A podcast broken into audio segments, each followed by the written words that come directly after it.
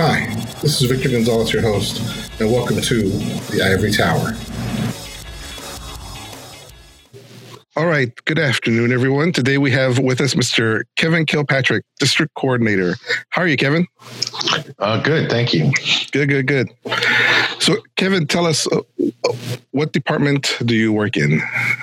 Um, I work in the Division of Instruction under a group of advanced learning options, and under that is gifted and talented programs. And what do you do in gifted and talented programs?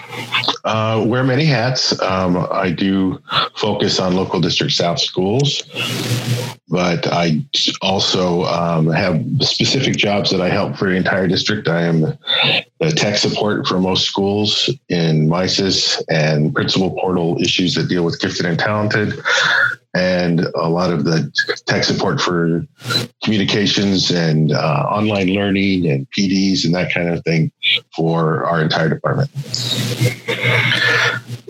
That sounds like a, a variety of different uh, projects you're involved in. Is yeah, that, I'm never bored. and is that support in, in general, or is it specific to gifted and talented when they call you? Um, mostly gifted and talented. I mean, sometimes they'll pick up things that, that bleed into what we're doing, like uh, uh, unified enrollment with magnet and dual language and those things. But for the most part, we stick to our lane with gifted and talented programs and schools for advanced studies and that, that sort of thing. Got it. Got it. Got it. How, how long have you been doing this now? I've been with this department um, almost four years, and before that, I was with the student integration in Magnet for three years. So I guess in this kind of work, uh, almost seven years. Okay, seven, to eight. All, all starts to blend together after a while. what did you do before you came to Beaudry? I was a high school assistant principal and oh, I, at several schools. Um, my last school was Southeast High School. I was at Bell High School for a, a, long period of time and Southgate High School for a short period of time. Um, I also was an AP for a year at Gardena High School and at Muir Middle School.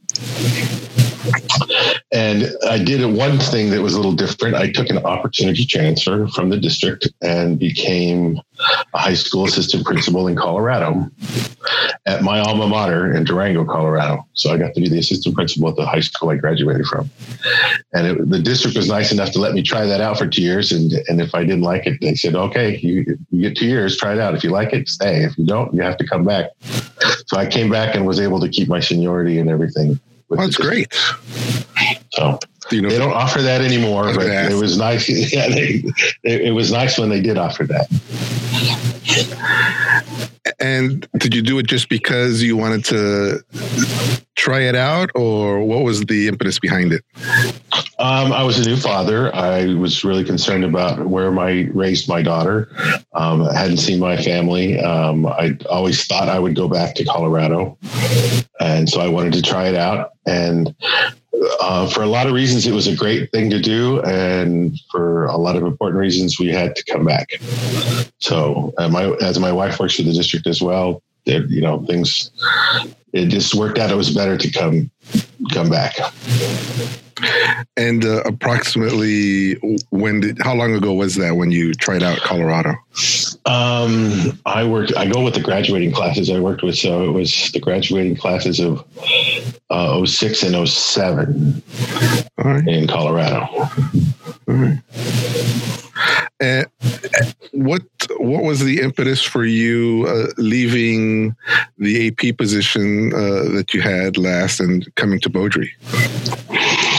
Um, that was kind of a spur of the moment thing. I'd been recently uh, enjoyed my time at Bell High School and was doing a very good job. I have lots of good friends at Bell and and continue to have those those contacts. And you know, sometimes the district thinks in, in its wisdom it needs to just move you for whatever reason they got to move you. Mm-hmm. And I got moved to another high school, and I was like, well, this is not the same, and and maybe I need to try something different. So uh, saw a position that I liked, and I always thought, you know, I want to go down there and, and work at one of those Beaudry jobs and, see what it's like, and applied. And by the time I, you know, I started got used to things at Southeast and was kind of liking it and getting, you know, getting contacts there and, and, learning how to, to get along there. And lo and behold, they come back and said months later, said, "Oh, let's interview." And so I interviewed, and they offered me the job, and I thought, "Do I take it? Do I not?" And I said, oh, "Okay, I'll take it." So I, in the mid-year, I left up to uh, to work for the Office of Data and Accountability, which technically was the magnet. It was a magnet position, but it was in that office what was the uh, if you can remember what was the your biggest surprise in coming to work at Beaudry from a school site? Um, well after i kept reaching on my hip for a radio and never found it. That was the first thing. And and the pace of things at a, at a high school and a school site you're always putting out fires and, and running around. And it's like you know if you could get around to the paperwork it's usually at the end of the day when nobody else is there. And and the rest of the time you're running and watching kids and supervising and, and in classrooms and, and, transfers and all these different things that you're doing. And at Beaudry, the pace was slowed down. But you had time to get your work done, but it's a lot of work. And and they needed you there from eight till five and you took your hour lunch. And that was just, you know, and if you don't take it, that's on you. Too bad. But the pace was slower. Um, and I had to work on moving around a lot in Beaudry. I had to get myself to, to not just sit in that chair in that cubicle for hours and hours trying to you know exercise. That was that was a big thing. I used, used to walking around and getting 10,000 steps in just because at a high school and and it's work to get 10,000 steps. Yeah. At Beaudry, yes. Uh, what did you do before you became a, an assistant principal I started in the district uh, as a district intern, yeah. and, and, I wanted to come in and teach uh, secondary high school, and my degree did not lend itself to that. They ended up putting me in the elementary program, and I went into the elementary bilingual, three-year program. So I got two credentials. I got a multi-subject uh, K eight and a uh, cross cultural bilingual credential K 12. So I could teach ESL at any grade level. Mm. And started as an elementary teacher, uh, third grade, and then first grade for three years. And I was surprised how much I, how well I did at it. And I, I liked it, but I still wanted to do some secondary stuff. And uh, the year that they moved the sixth grade up to the middle schools, and I was at an elementary school in San Pedro as a first grade teacher, I chose to be the teacher to go up to the middle school. So I was I volunteered to move up as they did that transition from um, junior highs to middle schools. And when I got there, they saw what my, my degree was, and they put me to work right away as a bilingual coordinator, part time out of the classroom, and an ESL teacher. So I did middle school for three years and um, ended up doing lots of technology and getting very involved with that at the school. And I have a side passion of being a fanatic for soccer and football. Mm-hmm. and sort of created a, a, little middle school team at Dana Middle School, and we competed against Dodson Middle School and some schools in Palos Verdes and in Torrance and different areas, and, and enjoyed it so much that I caught the eye of uh, high school assistant principal at San Pedro, and they said, "Hey, we need a high school varsity soccer coach." Wow! So they pulled me up to teach technology at San Pedro High and be the head varsity soccer coach. And I, it was it was a job of passion and love. I enjoyed it very much, and, and did that for five years, and even continued on to be a assistant coach for the men's team at Harbor College, and then the head coach for the women's team at Harbor College for a couple of years as well. Wow. That, that's pretty good. Yeah. So, uh, and then I would have stayed with it, but I became a father, and my wife said, "That's it for coaching. You, you're a father now. Um, there's not enough time for you to be a father and a head coach at all these different places." So I said, "Okay," and then I put my administrative credential to work, and and I got a job as an administrator right after my daughter was born, and went to work as an administrator at a middle school. And my wife said, "You should have stayed coaching. You were home more than when you were administrator." Careful what you ask for, right? yeah. Careful what you ask for. So, uh, a couple questions uh, in there. Then, what what is your degree in? Because you mentioned that you couldn't uh, you couldn't do initially what your plan was. Well, for secondary at the time, or district interns, you either had to have a math degree or a science degree. And I had a degree in, in, in political science and Latin American history. So uh, social studies, there's not a need for social studies teacher. The social studies teachers are a dime a dozen. It's hard to get a good job at a high school as a social studies teacher. But if you're a math or science teacher, that you they're just begging for them. So if I got a degree in math, I could have gotten into the secondary. So that's why I went with the bilingual elementary district intern program. But I did go on to get the K 12 uh, for ESL, so that let me do uh, um, classes in middle school and high school. Got it. So, and when you describe your earlier career path there, uh, you do then have all the bases covered in terms of elementary, middle, and high school then. Yeah, I've taught at all grade levels. I've even um, substituted at adult school. Uh, I did the Bandini Center Adult School for uh, teaching technology to adults and ESL. And I've been in some pre-K classes as a substitute. And I've also, you know, as I said before, I was a, a teacher for two years at a junior college as well. So the district can slot you in anywhere. Yeah, I think I, I could handle most everything. I think an early ed principal may be a little difficult for me. I, I, could pull it off if I had to. I, I, I feel for them; they do a great job, and uh, that's that's a tough one. Yeah, yeah, all those little the tiny little kids. Yes. Uh, and something you mentioned about your your soccer experience, uh, coaching uh, middle school and then high school. Uh, correct me if I'm wrong.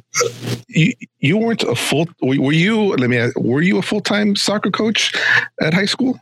No, I taught four periods a day of technology, uh, intro to technology, mostly to freshman students, and uh, one period of PE, which was soccer PE. So I had one period that I taught as the as the soccer coach. Okay, but I was I was the chair of the technology department at San Diego. So, uh, so in addition to your poli sci education, your elementary teaching, your mm-hmm. soccer experience uh, coaching experience, you're also uh, a bit of a technology geek. It sounds like. Yeah, that came out of necessity. Um, I always had a hard time in college uh, spelling. I have some dyslexia in my background, and um, computers are great because you could write your papers and they would spell check for you. Mm-hmm. So I found out how easier I would have never gotten through college without word processing and learning how to do those things, and and just got involved and enjoyed it. I was actually worked at, at uh, Dana Middle School with the coordinator there, who was a great gentleman, John Lenhart, and uh, we were. I hated bubbling those grade sheets back in as a teacher. Mm-hmm. And we worked on a program that we we got a, our first online grade book program, and we wrote the code to upload and download it into SIS, so I didn't have to bubble ever again. and, and, that's how I got started in the technology stuff. Just just out of trying to fix something to do something different. And, and so SIS long, long. Go ahead. Well, an SIS. Oh, this is long before that that we were using MISIS or anything. Yeah. Yeah. So SIS back in the day was an old. For those of you who may not know, uh, it was an old DOS based program, wasn't it? Yeah, it was written in COBOL and it was very old. It was 80s language, yeah, 80s computer language. And, and so the program that uh, you and John developed uh, worked with that system to kind of to yeah. So we, we sent out a text file of our grades, and it would read it and upload it into on a floppy disk and upload it into the SIS system in the school, so we wouldn't have to fill out those bubble sheets to get scanned in. Pretty good. I mean, now everybody does it. now everybody does it. Yes. Well, uh, millions of dollars later with a new information system, and yes. Yeah. Um, you when you describe your coaching experience, uh, it it came out of a, a love for soccer, right? Mm-hmm. Yeah, and but I also know that uh, that also was a bit of a harbinger of other things because I know that you're involved in a variety of other things. Uh, collected professionally, uh, but uh, professional organizations like uh, Associate Administrators of uh, Los Angeles. Mm-hmm. Right? Can, can, you tell us a little bit about that?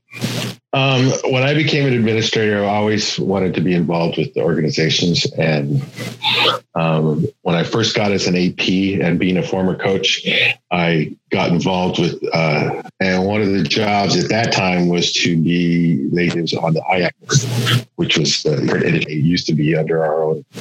Um, uh, so I served on that IAC committee for a couple years as an administrator voice over athletics in the district.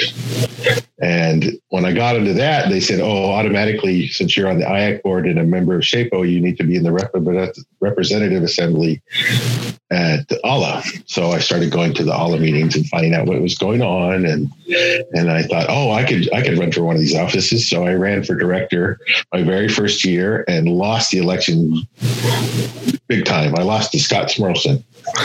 he, he, was a director I, I, ran against, and and he laughed at me and said, "Good try, you know, try again next year." So the next year I said, "Okay, I'll try it again," and actually won the job as director. And I was director for three years, uh, representing secondary on the executive board.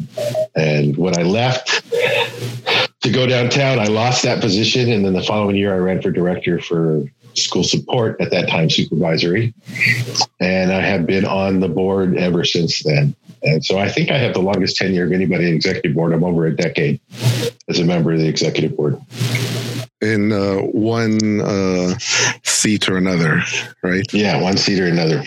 Yeah. And then because of you, I ended up on the ACSA board for one year too as a vice president of programming, which was very enlightening and uh, learning experience. Uh, ACSA is the Association of California School Administrators, and uh, you served for uh, Region 16, which is the LA yeah. region, right? Correct. Uh, and when you say enlightening, uh, what can you say when you when you say that? When you use that phrase? Oh, I just learned a lot more about the bigger picture of, of what uh, administrators doing all over the state. I went to Legislative Action Day. I went to ACSA trainings for technology and met people from all different districts and find out what they're doing and and seeing what ACSA's ACSA has a lot to do with how they're lobbying our, our state government and the, and how we get funded. And it's yeah, you learn a lot more than what's just in your classroom in a school site. Yeah. There's a lot of things happening all around behind us. Yeah. That's absolutely correct. That's true. Uh, I also I know that you're also involved in the Organization of Management Administrators, OMA. Uh, can you tell us a little bit about that? Yeah, that's kind of like the SHAPO of but for non-school site administrators or senior high principals organization or middle school principals organization, but it's our organization with the district. Um, it kind of fell behind the times, depending on the superintendent at the time, how important that organization was depended on them. Uh, actually worked in helping rewrite the Constitution and getting that a little more active than it was in the past. And it has stuck for a little while now. It's been a few years and we're, we're still organizing and, and getting a little more uh, communication um, from the district to us and us to the district. So I think um, putting that, that time in early and rewriting that Constitution has helped carry the organization. I still support them in in small ways. I'm on the board as a past president, but and the funny thing is, it's only supposed to be a one year presidency job. Mm-hmm. And I was the president elect, and two months in, the president left for another job. So I became the president uh, seven months early, and then continued on for my year. And then the president elect behind me moved from his job, so I ended up being the president for two and a half years for Oma. I was only supposed to do it for one, but so I think I did my time for Oma. You did, and maybe that's part of the reason it's uh, it's stuck this time because uh, yeah. uh, we've had uh, we've been doing pretty good. Yeah, we've we've changed uh, presidents four times correctly now in a row, and it seems to be working. Yeah. So that's good. When you uh, when you think about uh, non-school site administrators, uh, their uh, issues or desires or uh, uh, things that they have to deal with with either your AALA hat or your OMA hat what do you think the the most pressing issue is for non-school site administrators currently? Currently, well, um, the one number one thing that comes up for me right now is the seniority issue. And if you don't know what seniority is, even as a teacher or as a secretary or as a custodian, any of our unions, you have a hire date and they also have a seniority date. Um, your seniority date as as a teacher starts after your probation years. You you get a seniority date, and when you go to layoffs, if you were in, with us in the recession, that seniority date became very important. And whether you were going to stay or get pushed out, or uh, as the case may be, administrators at school sites also have seniority dates in their position. Like as assistant principal, secondary, I was, I have a seniority date set because I had a certain amount of years in as an assistant principal. The same goes for principals and in secondary and elementary. Uh, it's also done with every union, uh, SEIU, uh, the, all those different unions. Everybody has a seniority date except for school support administrators.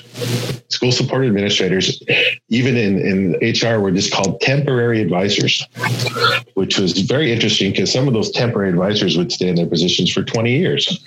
that doesn't sound very temporary, and but would not gain any type of seniority. And they would spend 10, 15 years as an administrator, and then their say their position wasn't funded anymore. They had no rights to go back as an assistant principal or principal if they never worked in those jobs. So all they can do is go back to be their teacher, which is their last seniority day. And I think uh, sometimes the district has done a disservice to people in that situation. So there's got to be some sort of way to uh, recognize that school support administrators who do that work centrally to support the school sites um, aren't just thrown to the side when a budget doesn't work. There's got to be some sort of way to protect us and in that. And I'm not sure how that goes. We've been working with the district to find a different way. Um, at least we we're no longer temporary advisors. Now they're even listed as school support administrators, and they do have to do a lot of things in writing now before they let us go. But they can still let us go, and and that's something that needs to be fixed. And that's something I'm working very hard on when we next go into negotiations. So the the new name, uh, school support administrators. Uh, how how would you and you're school support administrator? How do you how would you describe how you support schools? Um, I try to look at well, I you know, before I ever got into education, I used to work as a salesman and in customer service. And I think that's a lot of times the schools are our clients and we're the customer. And um, it's funny how principals call me for help and they go, I hate to bug you. And I'm like, no, this is what I do. I help you. That's my job. You're not bugging me to do my own job. So I said, anything you need, I'm here to help you and make sure that they are our clients and we help them do their job. And the, the more we can help them do their job, the better they can service our students. And if, you know, if they're out trying to figure things out, it's not good. It's better for us to help them get through the red tape so they can do the actual job. And after being a school site administrator for eight years, I know at big schools too, year round big schools, I understand what it takes to be a school site administrator and the, and the pressures and the things they have to deal with. So my job is trying to take a little bit of that red tape pressure off from downtown. And and I really, you know, want to make sure that they know I'm there to support them. And sometimes it's cutting up that red tape and taking the heat from my boss downtown. I said, no, you know what? I'll take the heat. You can get mad at me, but I was supporting that principal so he can do his job and and I don't you know I'm not there to slap them on the hand or tell them you're not following you know policy. My job is hey, this is what this district wants to do with policy, and this is why they want to do it. How can I help you get this done so you can not have to deal with it? Right. So I try to support the schools and look at them as as as our customers. So that makes me think uh, when you think about the general public mm-hmm. out there, not necessarily uh, people in the education industry, when you think about the general public, what do you think it is that they don't know about the role of school site administrators? Why are they important? School school support administrators. Oh, school support administrators. Yeah, I do deal a lot with um, parents in my job. I do also do customer support for parents and unified enrollment. And I think um, we're considered bureaucracy. We're the, you know, even as your podcast is called the Ivory Tower, we're this big monolith. I've heard some people call it the Death Star and, and, different things. Um, sometimes we're a necessary evil, but sometimes we need to be there to to make things work. Um, I had a lot of people say we should just get rid of all of. You know, we don't need it. They're they're just a bunch of people collecting checks. And I said, okay, you get rid of all Beaudry. Who's going to send you your check? There's people there to make sure that you get paid, and that the schools get supplies, and the kids get fed, and and buses have gas, and all those things that have to happen, and that we're meeting the ed code, and, and we're reporting all of our grades, and we're getting all of our uh, different things that are, are happening behind the scenes done. And those things need to be done. Now, how efficiently we do that sometimes could be questioned, but having it has to be done. And when you look at work in a smaller district like I did in Colorado, um, it's amazing how much and how efficient we are with what we do and how we get do things compared to smaller districts. Um, I know in Colorado they even they have what they call BOCES, which is like a conglomerate of districts hire somebody just to do all the things that our office does for our district. Mm-hmm. You know, they, they hire special support services for special ed and and psychologists and all those things that we do because we have it. They have to just contract it out and they try to join together with multiple districts just so they can afford it. So those things have to be done, even um, in small districts and big districts. It's just how it's done. And when you see it all in big one big building, you're kind of going like, boy, that's a lot of money being spent on just those guys downtown. We're a huge district, the second largest district in the world. Um, explaining this to people in Colorado, I said we had more students in our district than the entire state of Colorado. Hmm. How many students were in that uh, district you worked in in Colorado? Do you remember? Total students? Yeah. Um, 4,500. 4,500 students in uh, the district. district. Seven elementary schools, two middle schools, one high school. And uh, how many schools do you uh, think you interact with on average? How many schools do you service? Um, I work with local district south, and if those are all my schools, and I have to, you know, make sure the gate programs and are going on in all those schools, it's over 180. Over 108 schools. Um, 108, 80, 180. 180. In local districts, and local district south alone. Right. That's a uh, that's a lot more schools and the students, I presume, to go with them, right? Yeah, there's um, almost 100. Well, depends on when we look at it, but you know, 90 to 100,000 students in their local district. Mm-hmm. Yeah. Sounds like a ton of work for one guy. Yeah, but that's what computers are for. lots of data, big Excel sheets. Yeah, we can we can figure it out. uh, well, um, I, I just and I don't want to necessarily walk away because these are the things uh, I personally know about you, Kevin, in terms of the soccer and the OMA and the AALA. Mm-hmm. Uh, but do you have other outside organizations that uh, you work with or particular interests that you're passionate about? Um, I am the secretary of my bowling league. I like to bowl on Wednesdays, but since since COVID nineteen, we haven't bowled. So now my buddies and I we play golf once a week to make up for our bowling time, and that seems to be a safe thing to do during this pandemic. That it's a safe, a safer uh, activity and gets me outside and walking. Um, and when I got into education, I got you know I didn't ever want to be a teacher, but I got into it because I was a member of the Professional Ski Instructors of America, and I was a ski instructor for almost four years, and that's how I got into teaching and thought I, I was good at it and liked it.